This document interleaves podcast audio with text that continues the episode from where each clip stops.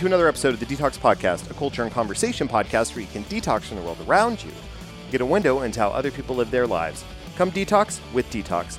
I'm your host, Joe Shaw, and on today's episode, I had the absolute pleasure of speaking to New York Times bestselling author and artist, Rachel Ignotofsky. Rachel was on to talk about her newest book, What's Inside a Caterpillar Cocoon, and other questions about moths and butterflies that just came out earlier this month in September. We also talk about her books, The History of the Computer, Women in Science, uh, overall representation, and just lessons that she wants young readers and their parents to walk away with after reading all of her books.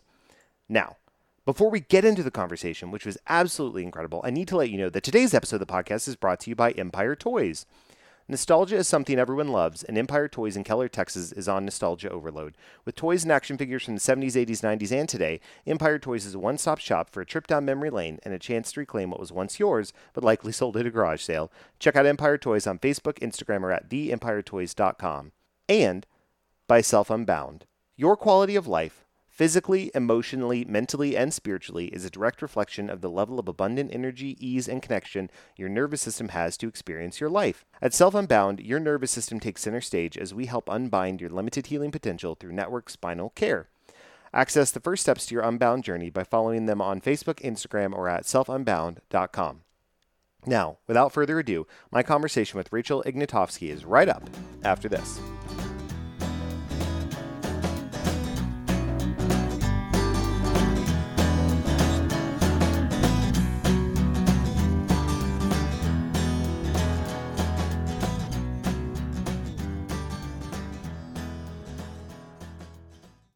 Welcome back to the DTALKS Podcast. With me at this time, I'm very excited to get to talk to her, Rachel Ignotofsky. Rachel, how are you doing today? I'm doing great. How are you doing? I well, I'm excited because you are not only uh, someone who uh, designs these beautiful books, and we're going to talk about them. But you also have such incredible information with packed within every single page that it is um, what I'm most excited about with your books is the fact that there's a blend of both uh, visually stimulating and and informa- like informative. And I'm not it's a little bit clunkier than I mean but I'm I'm so excited because so I've got two kids. I'm just I'm just gonna dive right in. So I've got two kids and my oldest uh, my daughter she's eight and I know that something that uh, can dr- bring her in is some beautiful art and she loves to read and and and just actually finished the series of unfortunate events uh, as well. Um, but loves to read, but then like the the beautiful artwork she's drawn to, she really loves that. Is inspiring an artist herself, and so when she saw. Uh, the books uh, that we picked up, The History of the Computer and Women in Science 50 Fearless Pioneers Who Changed the World. She was drawn in by the artwork. And then my son, uh, who's six, is very interested in like all of the details, all the facts and the figures, and he also loves the art absolutely. But he was reading the computer book and was telling me, did you know this many bytes and this many bytes and this many bytes and this many bytes, right? Over and over. So it was like, it was a nice, wonderful experience where we could share the information and the love of the book together. So, all of that to say, I'm very excited to be here and to talk with you on the show. But before I, I even dive in, I know I dove in a little bit, but let me let me pull back just a moment and let people know who might be first time listeners. So, here at the DTALKS Podcast, we invite people to detox, quote unquote, from the world around them and get a window into how other people live their lives. And I do like to ask my guests at the start uh, a, a question, and Rachel, I'll pose it to you here. What are you currently detoxing from? Detoxing from. Well, I guess uh, the wildfire smoke is one thing oh, that we've been detoxing yeah. from. um, it's so funny that you say that because I've really built my life and my career around sort of doing the things that I love mm. so much. So I, I get to learn all day about topics that I think are interesting. I get to draw all day. Um, sometimes I almost feel like, hey, I'm still doing the same things I love to do since I was like a teenager, where I have cartoons on in the background and I'm drawing worms with happy faces on them going around in the soil. And then right. I get to, you know, explain why soil is important. I, all of that gets done in my I know you have a lot of my tech books, but I've been yeah. doing a lot of nature lately. So I've been going out into nature, exploring nature. Um, so detox, it's kind of like I feel like um, really early on in my career, I built the foundation for my art where I'm constantly just nurturing my childlike curiosity and really sharing what I love with others. Yeah. So I feel like the big thing I try to do with all of my work is get people to realize that we live in this big universe and the only way you could really make yourself a better person is by learning about mm. that big old universe, whether yes. it's our history, how the world works, the science behind everything. And that's what I try to instill in others. So maybe I'm encouraging other people to detox. I like it. I like it. No, I think um, something something you said really really struck me in in a positive way. Whereas you talked about building your life and your career sort or your career sort of around the things that brought you joy have continuously brought you joy right and so now you've been able to scale that to bring other people joy as well um, you know so sort of uh, tangentially related i was i was um, I'm detoxing from, uh, and I and I bet listeners will will be able to relate to this in some way. But I, am currently detoxing from the feeling of um, imposter syndrome that everyone uh, always has, right? And the feeling of not being good enough for whatever it is that you that one might be doing. But I just remember I was the other day. It was definitely the other day because I've got some stubble. Although you, for you, Rachel, looking at me across the Zoom room, you cannot see this, but for listeners, the the can imagine, I've got like a huge wizard beard, but I do not. Um, but I was I was staring at myself in the mirror while I was shaving uh, the other day, and I just had this moment of realization and clarity where I was like, hmm, I don't think we as humans ever think we're good enough. And I, it just hit me because I realized I'm like, you know, I think for me in particular of what I've been working on, I was like, you know, I've been waiting for this idea of like, okay, now I've achieved enough. Now I'm at a certain pinnacle. Now I can go chase the thing that I've been wanting, right? The passion, the thing that I've been wanting to go for. And then I was like, no, I, uh, I don't think that ever happens. I think I just have to go after it and sort of create the environment or create sort of the career that I want where I get to do the things that I want and I'm helping to inspire people and and help give them sort of the, these own moments of clarity. So I think in in what I appreciated about what you told about creating the career um, where you have uh, you've built it around the passions and things that you love and you're going out in nature and you're learning so much more and then you're able to pass that information on and it helps inspire readers. Um, in that same way I, I love that and that's so relatable because that's something that I think uh, a lot of folks want to be able to do and maybe feel some some some hesitation on whether maybe even they they are allowing themselves to to do that. You know what I mean? So I like it. Thank you for sharing. Well, when it comes to that sort of thing, imposter syndrome, things like that, you know, I actually get asked that question quite a bit. I think it's because I'm a young woman sure. who is like very ambitious in her field, mm-hmm. which is, you know, being an author, an illustrator, a science communicator. Um, I get asked about imposter syndrome a lot. And to be honest, it's not something that I have personally ever dealt with. And the reason is is because I have been drawing and taking myself seriously as an artist since I was 12 years old. Uh, you know, like the first money I made myself, I used to pay for my own classes to be in art. Um, I've always been very competitive when it comes to my art, trying to push myself to be the best that I can. Every project I do, I try to make it the better project than yeah. it was before.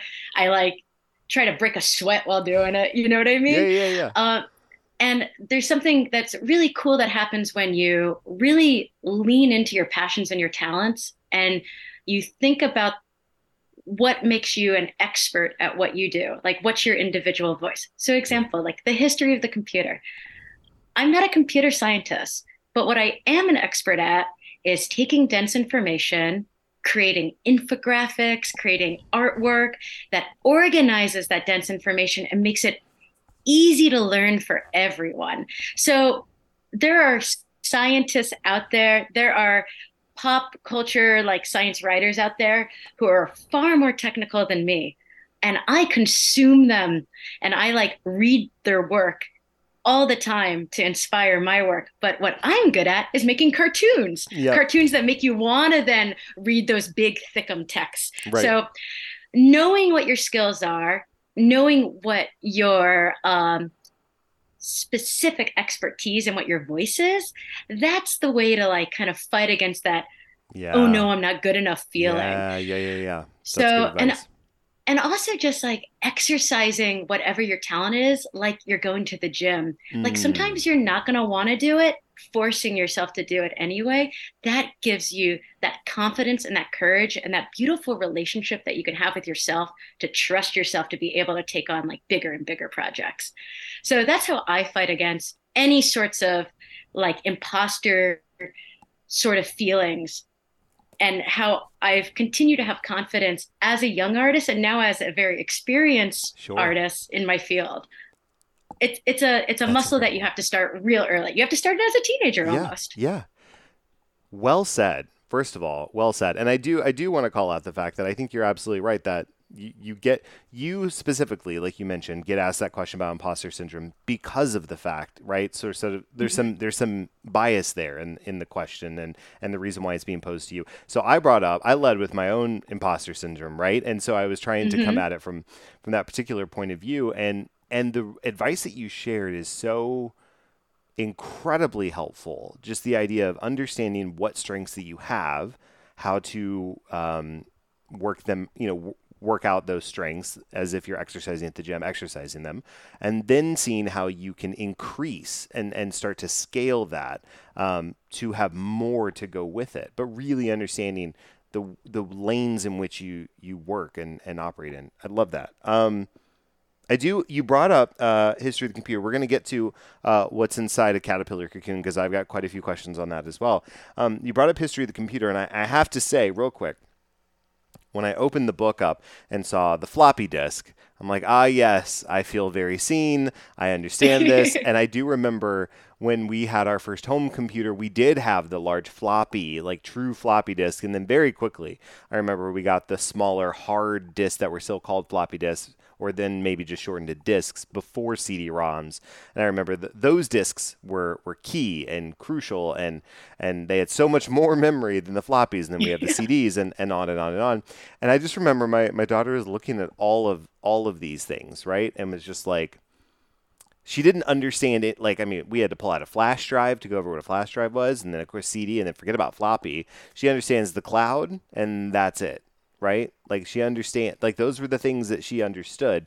And it's what I and what's incredible is because your books are and I think I specifically am drawn so much to them because I do respond very well to infographics in general. Um, and the book is is much more than infographic, but it is laid out in a way that is very pleasing to me as a consumer. And so it makes it easy to jump from one fact to another lesson and to another thing. And so it's great. I I, I want to ask though. I want to I want to get into what's inside Cal- Caterpillar Cocoon, but I got I got to bring up real quick.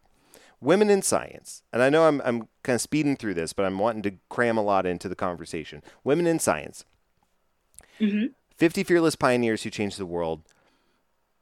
I'm saying this right now. If you haven't picked this book up for yourself, I don't care if you have kids or not and you're listening to this book, you need to pick this book up because there are so many leaders and eh, like I just I pulled out one of of the many, but Hedy Lamarr, right, inventor and film actress, right? How many people know that she invented? Oh, what was it? It was the uh, the radio wave uh, technology. Um, uh, she, she created basically um, what Bluetooth is based on right. today. Exactly. And it's the, yeah. Uh, what's amazing about that book is that we go from the very first female mathematician ever recorded, which is Hypatia in ancient Alexandria. And we actually move through time to uh, Maryam Mirzakhani, which is the first woman to win a field medal, which is like the Nobel Prize in math. And of course, we talk a, about a lot more than math. We have right. like marine biologists, we have astronauts, we have uh, you know nuclear physicists. Right. Um, and what's really interesting about it is that by learning about these women, you don't just get to learn about the science history, you also get to live their experiences during the time period right. and the struggles that they would have to face. So, like you mentioned, um, Hedy Lamarr, like she was, you know, working during World War II. She was an actress. She had a really great scientific mind, but for the most part, her beauty is the only thing anyone saw value in. Right. And she ended up, I think she sold kisses for war bonds yeah. um, at the time. But then at the same time, she's, you know, working with her musical partner. Um, and together they create this like um, basically like this way to switch to uh, they long story short they create a way to make radio waves um, undetectable and un, basically like harder for the enemy to code break right. and this like switching that's done that it's almost like the uh, gear switching in a mechanical uh, piano, which is what gave them the inspiration. Is basic. It's the basis of what all Bluetooth technology is right. today. So, and that was to make torpedoes more secure. So that's where her mind was at. But while she was alive, not many people saw value in her mind as much as her beautiful looks and. So you kind of get this idea of what it was like for women working at the time, but again, those stories are incredibly diverse in the, the book as well. You have women who, uh, you know, fought for suffrage, who um, fought for civil rights, who lived, you know, during some of the most brutal times in history. And despite everything, it was their love of science and their passion for discovery that allowed them to change the world. Exactly. One of my favorite stories, yeah, and one of my favorite stories is actually like Lisa Meitner. Oh, uh, yes, uh, Lise yeah. Meitner, she was had to flee the Holocaust, and while she was hiding out in Switzerland, she um, was able to basically untangle the research that she was doing with her partner Otto Hahn previously in Germany, and she discovers nuclear energy. It she didn't stop working because she couldn't help herself. She loved doing the science so much. And learning about these women's stories, I, I and, and writing about them, I personally felt transformed and inspired to kind of like think about just what is passion, what is work, and how can, no matter what your passions are, how can you use your work to try and I don't know, create a little more social gro- good in the world. Yeah. So yeah, and it's it, women in art, women in science, women in sports. All three of those books that I wrote. Um, it's just been um, such an honor to see how they've been received by yeah. readers all over the world, and how many young girls also feel that way when they read the books. Yes, and it's not lost on me too. Um, in reading through the women in science, how many women were sort of pulling double duty, right? Having a career or a day to day job or responsibility, and also thinking and creating and inventing over here, as opposed to uh, maybe perhaps the men of the time who were designated, you know, thinkers, inventors, scientists, whatever, and that is their job, and that's the only responsibility they have, as opposed to having to sort of fight for uh, the space in the the room um, to be able to share that. So um, it, it was interesting. It was an interesting um, anecdote to, or not anecdote, trend to see, I would say, throughout the years, right? And then um, it is something I think that we see. You've got the statistics in the book, and so it's it's the STEM statistics of representation um, within the book, and it's it's something I think we still struggle with today to get girls and especially uh, women of color into these scientific fields to have uh, more representation. Um, so thank you again for writing these books. Uh, continued plug: if you haven't just gone and bought everything uh, that Rachel has ever written, uh, I don't know what you're doing because you should have bought it by now. Um, I do want to shift and go. What was the impetus for you to go from writing tech books like uh, Women in Science or the History of the Computer into writing more nature-based books like your your uh, recent book, What's Inside a Caterpillar Cocoon? Well, my first book was Women in Science, and I was really inspired by the stories of ecologists like Jane Goodall and Rachel Carson and Sylvia Alice Earle. So that, that all led me to write I believe it was like around my third book. I, am up to like book nine right now that I'm working on, which is pretty wild to think about. But my third book was The Wondrous Workings of Planet Earth, where I profiled different ecosystems all over the world. And I talked about their biggest benefit, their ecological benefits, natural resources, and also the greatest threat that they face. And that is also like at sort of the middle grade reading level that the history of the computer is, that women in science is.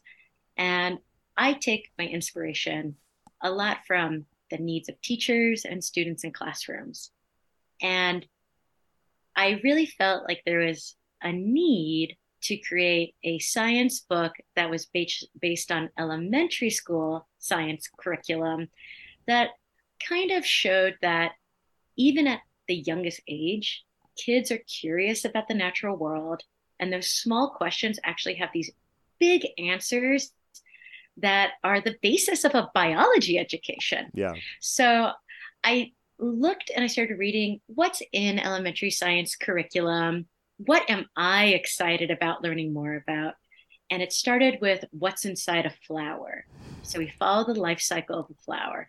And sure, there are books that are like this out there, but my books really hit home those little core principles that you're going to have to learn in the classroom. Like we talk about what photosynthesis is, we talk about like cross pollination, all of that. We talk about the nutrients in the soil, all while putting little happy faces on everything and make it like like it's something that you could read at bedtime just for fun, or it could be a part of the science lesson in elementary like school in the reading circle so I wanted to continue it. So I continued the series with What's Inside a Caterpillar Cocoon, and actually another book that's coming out this spring, What's Inside a Bird's Nest. Ooh. I know. And I just, it was so much fun drawing all the gooey bits, like drawing like the egg embryo developing, yeah. but also like you have this sweet little mommy bird feeding the baby bird, and like, like the birds, like, like, what's it called? Uh, like pair mate comes oh, in and like yeah. feeds the mom and like I get to draw all that, you know? yeah, yeah. It's just like cutesy, cutesy stuff like that that it's like, yeah, that's it. Nature has these stories in it as well. So what I love about what's inside a caterpillar cocoon is that we don't just talk about butterflies. It's actually a book about moths and butterflies. Yep. Um, we compare and contrast throughout the book about what makes moths and butterflies different. And we really go through the life cycle from egg to pupa. I mean, egg to caterpillar to pupa to adult. Right. And throughout it, I try to put as many fun facts as possible. But it's also about why are these little cutie crawlers important? what are the natural benefits that even the smallest creatures have and why is it important to protect wild spaces so all of this i feel like you can hook them at a really young age and what's great about these books is that just like all my other books they're crammed with infographics and i keep getting responses that like the adults who are reading the books with their kids are learning just as much as right. the kids are so yes like I, I like to say that all of my books are like all ages books. Yes. Even though, you know, even though like when you think of a picture book, you think of the littlest readers. I think adults are lovers of picture books as well. Absolutely. I don't know when we get to a point where we're like, no, no, no pictures, please. I'm I'm I'm all visually tapped out. No. You're absolutely right. I know. There's so much you can get from it. Yeah. what was um I want to ask what was your favorite discovery as you were writing this particular book, the What's Inside a Cocoon? Oh man, my favorite discovery. Okay, so for me, I didn't know this when I started it. So there's a large group of moths called silk moths, and these are the ones that, you know, you think of as like the most beautiful, like the Luna moths, the okay. emperor moths, got it. The the silk moths that are domesticated that we actually make silk from. None of them have mouths. What? Yeah. So, and that was a big thing for me too. I was like, "What? You don't have a mouth?" So, as a caterpillar, they eat everything that they're gonna eat for their whole life. So they're munching. Wow. They get them real buff and fat and then after they you know they go into their cocoon they pupate um, as an adult, they only live about a week or two and they're only, and they don't eat anything. They literally don't have a mouth. All of the food that they ate is what's fueling them, and their only job is to reproduce. So it kind of like is a little poetic because, like, think of a Luna moth. Think about how beautiful that is. It, it's only it's only that way for just a second. It's just a fleeting moment in time. And that's how nature intended it. That's wild. Wow. Isn't that wild? Yeah. Uh, also, a little freaky, and we're recording this right before like spooky season in October. Spooky season, right? yes. so I'm like, okay, no mouse. Right, I feel like that's fodder for some future uh, screenwriter, right? Um, I no. know.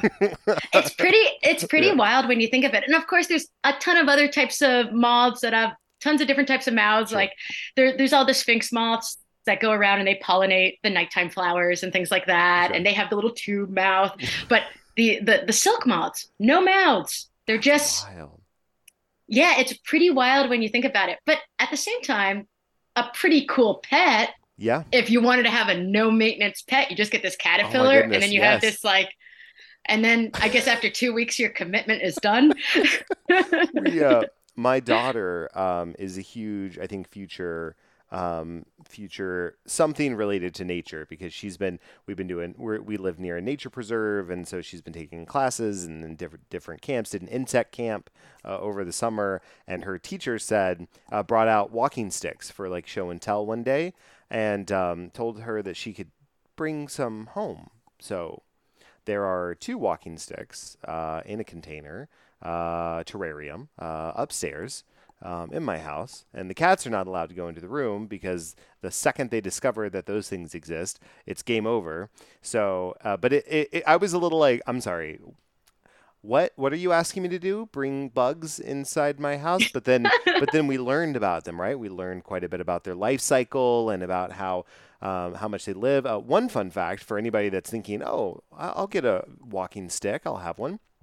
Uh, they re- they they lay a ton of eggs, and you have to freeze the soil, or else you'll end up with a ton of them uh, inside a terrarium and have to take care of them. Um, luckily, uh, the instructor told me that ahead of time, so I didn't have to find out the hard way. Uh, but yes, they they can self reproduce. Uh, they're all, the only ones in the wild are female. Um, and I don't even know if males exist. Um, they just like that's what I've been told. And so they self reproduce and then they shed and then they live for I don't I think a few months and then that's about it. But uh, but they're very interesting. They don't bite. They do curl up the back of their um, body like a scorpion tail as like a defense mechanism to look more uh, menacing, but then they, you know, but they're interesting. So I say all of that did not mean to get into uh, discussion about bugs, but that's something I did not know, and my daughter loves that, and so she is um, really interested uh, in anything related to nature and about like what's new and unique, not new, what's new to her, right, and unique and, mm-hmm. and interesting and and lessons. And so this thing about the moth is something that's right up her alley. So I want to ask, um, what is something that you want? Maybe both kids and parents to walk away from the book uh, with? Like, what do you want them to walk away with? After reading What's Inside a Caterpillar's Cocoon, I want them to, one, understand a little bit more about like sort of the wonder that is nature that's all around them. Yeah. I'm sure at night you go around, you see moths, you walk around your garden, you see butterflies. Understanding their life cycle and a little bit more about why they behave the way they do, what are their defenses, like camouflage, like the stick bugs that your daughter yeah. has. All of that just helps you understand the sort of complicated natural world a little bit more. Yeah. And the big thing I want them to walk away from is that, you know, the power to protect nature is actually in all of our hands. And there's a lot of large and small things that we can do. And one of the the things that we could do specifically for pollinators is just to cultivate wild spaces in the places that we own, whether it's our own yard or perhaps a community garden. It's really important to provide the flowers and fields that these bugs need because we really also rely on them. Yeah. and taking a page out of my own book, I mean, I planted a ton of milkweed in my own garden, which is the host plant for monarch butterflies. Oh, wow. And I so happen to live on the monarch butterfly migration. So not only are you doing something that's like a little good for nature, but you get to reap the reward by seeing like tons of monarch butterflies in your backyard. so, so cool. just doing things like that, it'll enrich your own life, but also enrich the whole world. I love that. If people want to, uh, well, if they've not already purchased all of these books, um, where would you like them to go to purchase said books? you know, the best place that you can purchase any of my books is your local bookstore. So call up your local bookstore. If they're not already there, have them order it for you. And that's the best way to keep the money in your community. You know what I mean? Yes, yes. But these books are they're available to purchase everywhere books are sold. So anywhere there's books, I'll be there. I love it. Uh, okay, great. So we are going to uh, shift gears to our final segment of the show before we wrap up called things to check out so it's a segment where i provide a recommendation of something to read watch and or listen to and i invite my guests to do the same uh, so i will go first um, currently um, from a reading perspective i know this has come up on the show before um, but my recommendation is the book series animorphs and that is a direct result of um, so I, so going back in the archives, I had author Allison Ames on to talk about her her uh, YA horror book, It Looks Like Us, which is perfect as we're coming up on spooky season. I highly recommend that book. It's incredible, so you should go check it out. But we got into this long discussion about Animorphs and how we were both raised on Animorphs and how Animorphs informed some of her writing style um, in in that particular book.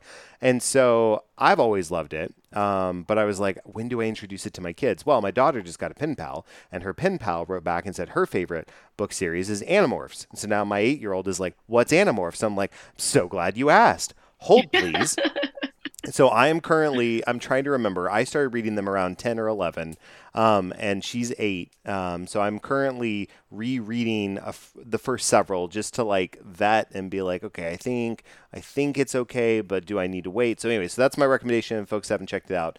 There's that from a reading perspective. From a watching perspective, um, I uh, am still watching. Um, Winning Time, the, the story of the LA Lakers dynasty on HBO Max. Uh, I enjoy some good sports shows, so that's a recommendation. And then from a listening perspective, I am going to do a little bit of a plug. Um, so for those that know, I also do a soccer podcast called 25 for 25, the story of the Miami Fusion. It's a soccer history podcast about the first ever uh, team in Miami uh, before Inter Miami, that's in Major League Soccer right now, and about their four year lifespan in the league from 98 to 2001. And it's currently up for a British Podcast Award. So if you go to Instagram, and I think it's football at Football Content Awards, and go to uh, the post that is Best Podcast International and click on it. And then in the comments, tag at Miami Fusion Pod. That's me, and I get a vote. And then I'm going to Liverpool in November, and hopefully we'll uh, be accepting an award. So that's that's my little plug of something to read, watch, and or listen to. Rachel, what are some recommendations for the listeners? To read, watch it. Well, right now, I'm actually researching for the next book I'm writing. It's actually a dinosaur book. so I'm reading oh. I'm reading The Rise and Fall of the Dinosaurs. That and it's really awesome. good. It's a really good book. Oh um it's it's more of an adult read. It's it's a big thickums, but it it it's really good. Uh it, I think it's it's funny because he also talks about like what's it like to kind of be an archaeologist and like mm. kind of like palling around around the world, going on digs, like getting drunk at conferences, which I think is like I'm like, oh, the archaeology lifestyle, I guess. so, but it's a really, really great book. Um, what am I watching? Man, I just rewatched all of Community again oh. for the millionth time. So pop pop. Go what? Yeah, pop up. yeah. Um, Troy and Abed in the morning. Go go yes. watch it yeah, go watch Community if you haven't watched Community. I, have like watched. I, I, think like every two years I rewatch the whole thing. Well, so fantastic. Yeah. It's absolutely um, fantastic. What else? And to listen to, um, man, I let me think. What have I been listening to? Um, hmm. I guess some music. Can I do yeah, a musical absolutely. listen? Okay. Um, I suggest that everybody go listen to, oh, eh, now every single thing I'm thinking of is not podcast appropriate because I like really intense music. Oh, that's Um, okay. you can go that's ahead. okay. Sharon. Yeah. okay. I, I guess everyone should go listen to, you know what? I'm going to choose a nice one. Everyone, go listen to New Order. That's a great band. Go listen to New Order. And not the one I was going to say. Because I listen to a lot of heavy goth music from the 80s. That's a little heavier than that. Incredible. I love it. uh, I love it. Well, um, Rachel, and I just, I also got to say, one of my favorite books of all time is Jurassic Park by Michael Crichton. I love a good Michael Crichton thriller. And Oh, the, the yeah. OG Jurassic Park, always, I read that like every couple of years. I'm actually due for a reread. I might, uh, that might be my next book uh, that I pull out. But yes, so I'm excited for the dinosaur book. I will be pre-ordering it whenever it's available to pre-order. I'm so excited. Rachel, if people want to follow you and see what you're up to, what's the best way for them to do that? the best way is my name. I'm Rachel Ignotofsky. That's I G N O T O F S K Y. And I'm the only Rachel Ignotofsky in the whole world. So all of my uh all of my like links are just my name. So you can follow me on all of my socials and just Google my name and I will pop up. And so will all my books. Just call your name. And well, I lost the James Taylor of it all, but there it is, right? Uh, I love it. Rachel, thank you so much for being on the show. This is fantastic. I really, really appreciate it. And I can't wait to have you back on so we can talk about dinosaurs and then whatever else that your mind thinks up. So I appreciate it. Sounds great. Um, thank you so much for having me. And yeah, go listen to New Order, Yes. everyone. Absolutely. Yes, appropriate for all New Order. I love it. Well, listeners, you've been detoxing with DTALKS. Now go and make a more inclusive world. If you know of an interesting person or story that needs to be told, please reach out to me at dtalkspodcast at gmail.com. That's D T A L K S podcast at gmail.com. You can also reach out via Facebook, Twitter, or Instagram at DTALKS Podcast or visit dtalkspodcast.com. Also, be sure to leave us a five star rating on iTunes if you like the show. It only takes a few seconds and it really helps us out. Link is in the show notes. Finally, thanks for listening. Please come back next week when we'll have another interesting conversation. And special thanks to my producers Ben Lawant and Galan Aldaco. Without your help and support, this show wouldn't be possible. Thanks so much, guys.